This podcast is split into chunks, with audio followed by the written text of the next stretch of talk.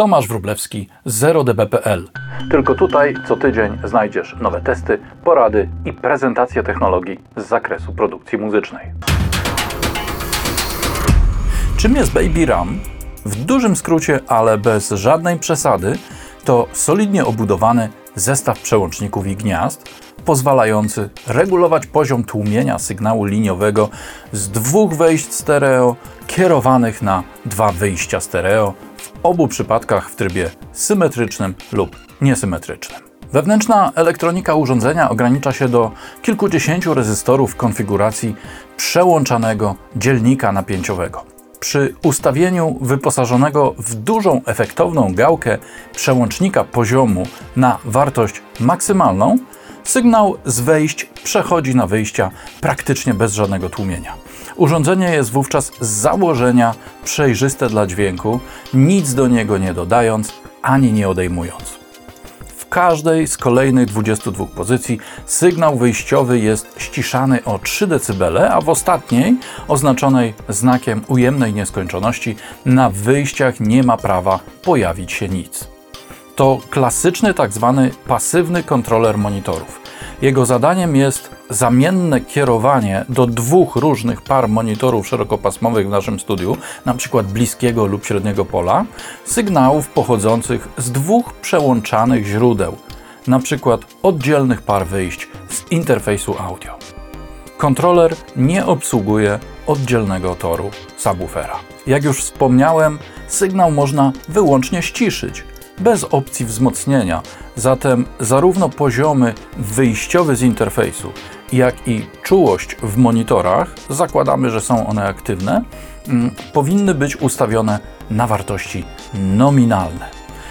To znaczy takie, przy których ustawienie regulatora Master Volume na wartość maksymalną 0 sprawia, że monitory grają ze swoim najwyższym, niezniekształconym poziomem ciśnienia dźwięku SPL.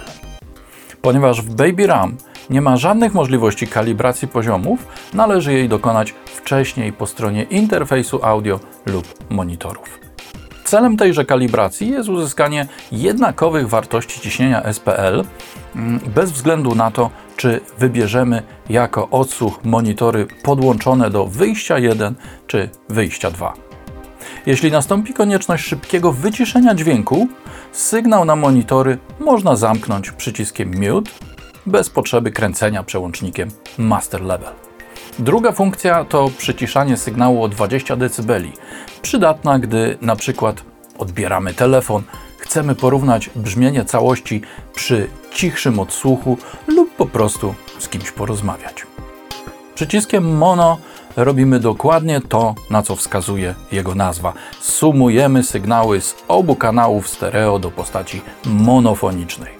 Ta funkcja jest wręcz niezbędna na każdym etapie miksu, pozwalając upewnić się, że mm, utrzymujemy spójność fazową kanałów, zwłaszcza w zakresie niskich tonów. Urządzenie jest duże, ciężkie, solidne i nie wymaga żadnego zasilania. W związku z tym nie ma tu żadnych diod sygnalizacyjnych ani wskaźników. Po co nam coś takiego? Jeśli ktoś ma jeden zestaw monitorów i dostęp do regulacji głośności wyjścia w swoim interfejsie audio, to Baby RAM będzie raczej poza zakresem jego zainteresowań. Gdy natomiast pojawiają się dwa zestawy monitorów szerokopasmowych, a do tego interfejs audio nie ma regulatora albo jest on poza zasięgiem naszych rąk, to kontrolerowi Heritage Audio trzeba się przyjrzeć z uwagą. Rozwiązania pasywne w swojej high-endowej formie są totalnie przeźroczyste dla dźwięku, przynajmniej w teorii i w sytuacji, gdy nie tłumią sygnału. Tutaj w maksymalnej pozycji master level. Nie wprowadzają też zniekształceń, mają nieskończony zapas dynamiki, a ich szum wynika tylko z szumów Johnsona w rezystorach. Jeżeli wartości tych ostatnich są dobrane odpowiednio, odpowiednio precyzyjnie, powinniśmy zachować idealną równowagę kanałów mm, w każdej pozycji tłumika.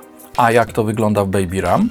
Trzeba pamiętać, że kontroler pracuje bez żadnego buforowania, zatem Wyjścia interfejsu i wejścia monitorów nie są w żaden sposób od siebie odseparowane impedancyjnie.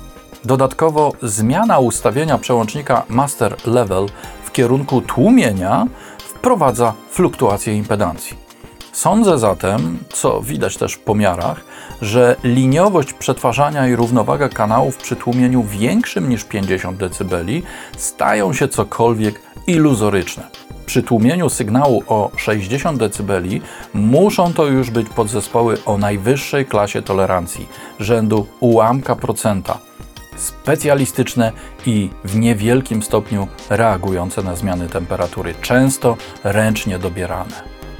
Nie powinno zatem nikogo dziwić, że pasywne kontrolery monitorów do celów masteringu, takie jak na przykład Coleman czy Dutch Audio, potrafią kosztować 10 razy tyle co Baby Ram.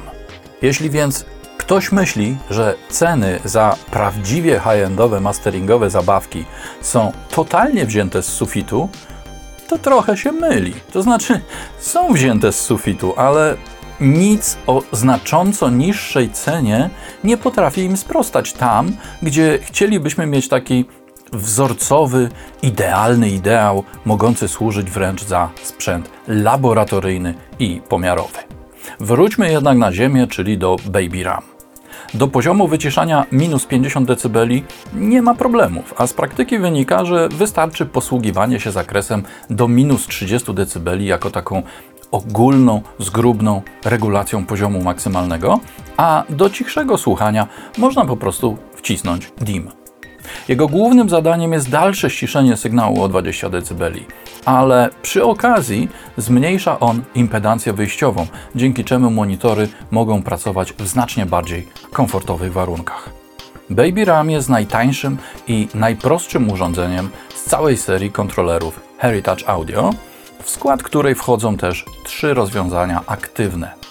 500 do szafki Lunchbox, kompleksowa konsoleta panelowa 2000 i dwuczęściowy 5000 z panelowym kontrolerem i komutatorem montowanym w raku 19 cali. Ich ceny sprawiają wrażenie wyzutych z litości. 990 zł za Baby, 2290 zł za model 500, 4090 za kontroler 2000 i 8900 za najwyższy 5000. A i tak, jeśli nie liczyć kosztującej 90 zł za ślepki do ramy Lunchbox, Baby Ram jest najtańszym produktem Heritage Audio. Ta hiszpańska firma wyrobiła sobie pozycję współczesnego następcy firm NIF i API, choć określenie to pojawia się tu w dużym cudzysłowie. Niemniej jej produkty dość blisko trzymają się standardów obowiązujących w latach 60. i 70., kiedy to sprzęt studyjny traktowany był jeszcze jako militarny i z taką też bezkompromisową jakością go konstruowano i wykonywano i nikomu by nawet nie przyszło do głowy, aby zlecić jego produkcję gdzieś w dalekich Chinach. O tempora, o mores. Tak na marginesie, Baby Ram powstaje właśnie w Chinach. Użyte w nim podzespoły, takie jak przełączniki Tonelac czy gniazda z Wi, to także produkty chińskie. Ale nie lękajcie się. Z podzespołów tych wytwórców korzystają też takie firmy jak Panasonic, Pioneer, Meki, Sony, Yamaha i marki z grupy Harman. W życiu udało mi się doprowadzić trzy kontrolery do stanu śmierci z przepracowania, a przynajmniej w pięciu studiach widziałem kolejne kondycji zahaczającej o agonalną. Mam więc pełną świadomość ciężkiego losu tych urządzeń. Dlatego śpieszmy się kochać kontrolery monitorów, bo szybko odchodzą albo po prostu kupujmy takie, które będą odporne na ich przysłowiowe zajechanie. Całkowicie odpornych nie ma, ale długowieczne się zdarzają. Najsłabszym ogniwem są zawsze regulator głośności i przełączniki wejść-wyjść. Gdy tym regulatorem jest zwykły potencjometr, w dodatku bezpośrednio włączony w ścieżkę sygnałową, a nie działający w trybie VCA, to możemy być wręcz pewni, że przy ustawieniach dążących do minimalnych pojawi się wyraźna różnica poziomu między kanałami, a z czasem także trzaski i zaniki dźwięku. Dlatego przełącznik poziomu sygnału to nie ekstrawagancja, ale konieczność. Wejście i wyjście przełączamy w Baby RAM za pomocą tak zwanych przycisków zależnych. Jeden wciskamy, a drugi wyskakuje. Realizatorom nie przeszkadza to jednak w praktykowaniu prowokujących sytuacji, kiedy wciskają dwa lub więcej jednocześnie. Najlepszym tego przykładem jest słynne ustawienie All Buttons In w Urei Telectronics 1176. Uzyskane przez przypadek, ciekawość lub wręcz głupotę stało się klasyką brzmienia kompresji. Tu też można aplikować takie rzeczy, jeśli nie przeszkadza nam to, że sygnał sumowany jest z dwóch źródeł, odtwarzany następnie przez dwa monitory jednocześnie i z nieco mniejszym poziomem niż w trybie, nazwijmy to normalnym. Pewną wadą każdego nabiórkowego kontrolera z dyskretnymi złączami, a nie wielowtykiem, jest konieczność ciągnięcia wielu kabli przez cały blat. Tak też jest Baby RAM. Trzeba napomknąć, że urządzenie może pracować z sygnałami symetrycznymi z rzeczywistą lub tak zwaną pływającą sztuczną symetrią, uzyskaną rezystorowo, jak też z sygnałami niesymetrycznymi. Wystarczy użyć przełącznika na panelu przyłączeń. Tu też umiejscowiono magiczną śrubkę, do której po poluzowaniu można przyłączyć uziemienie. Zalecam jednak dużą ostrożność, bo wkręt ten nie służy do codziennego użytku, a ponadto uziemienie w tym punkcie nie zawsze daje oczekiwane efekty. Znika charakterystyczne mrowienie pod wpływem prądów upływowych, występujące niekiedy na metalowych korpusach urządzeń zasilanych sieciowo bez uziemienia, ale znienacka może pojawić się niechciany przydźwięk.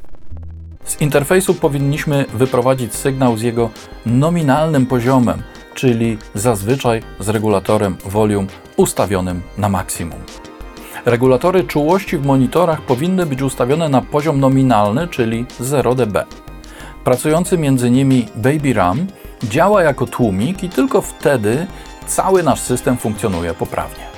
Główny regulator działa znakomicie i prezentuje się wręcz baśniowo, razem z przyciskami, przypominając klasyczny sprzęt studyjny z jego najlepszych lat. O jakości użytych manipulatorów będzie się można wypowiedzieć dopiero za jakiś czas, ale sprawiają one wrażenie solidnych.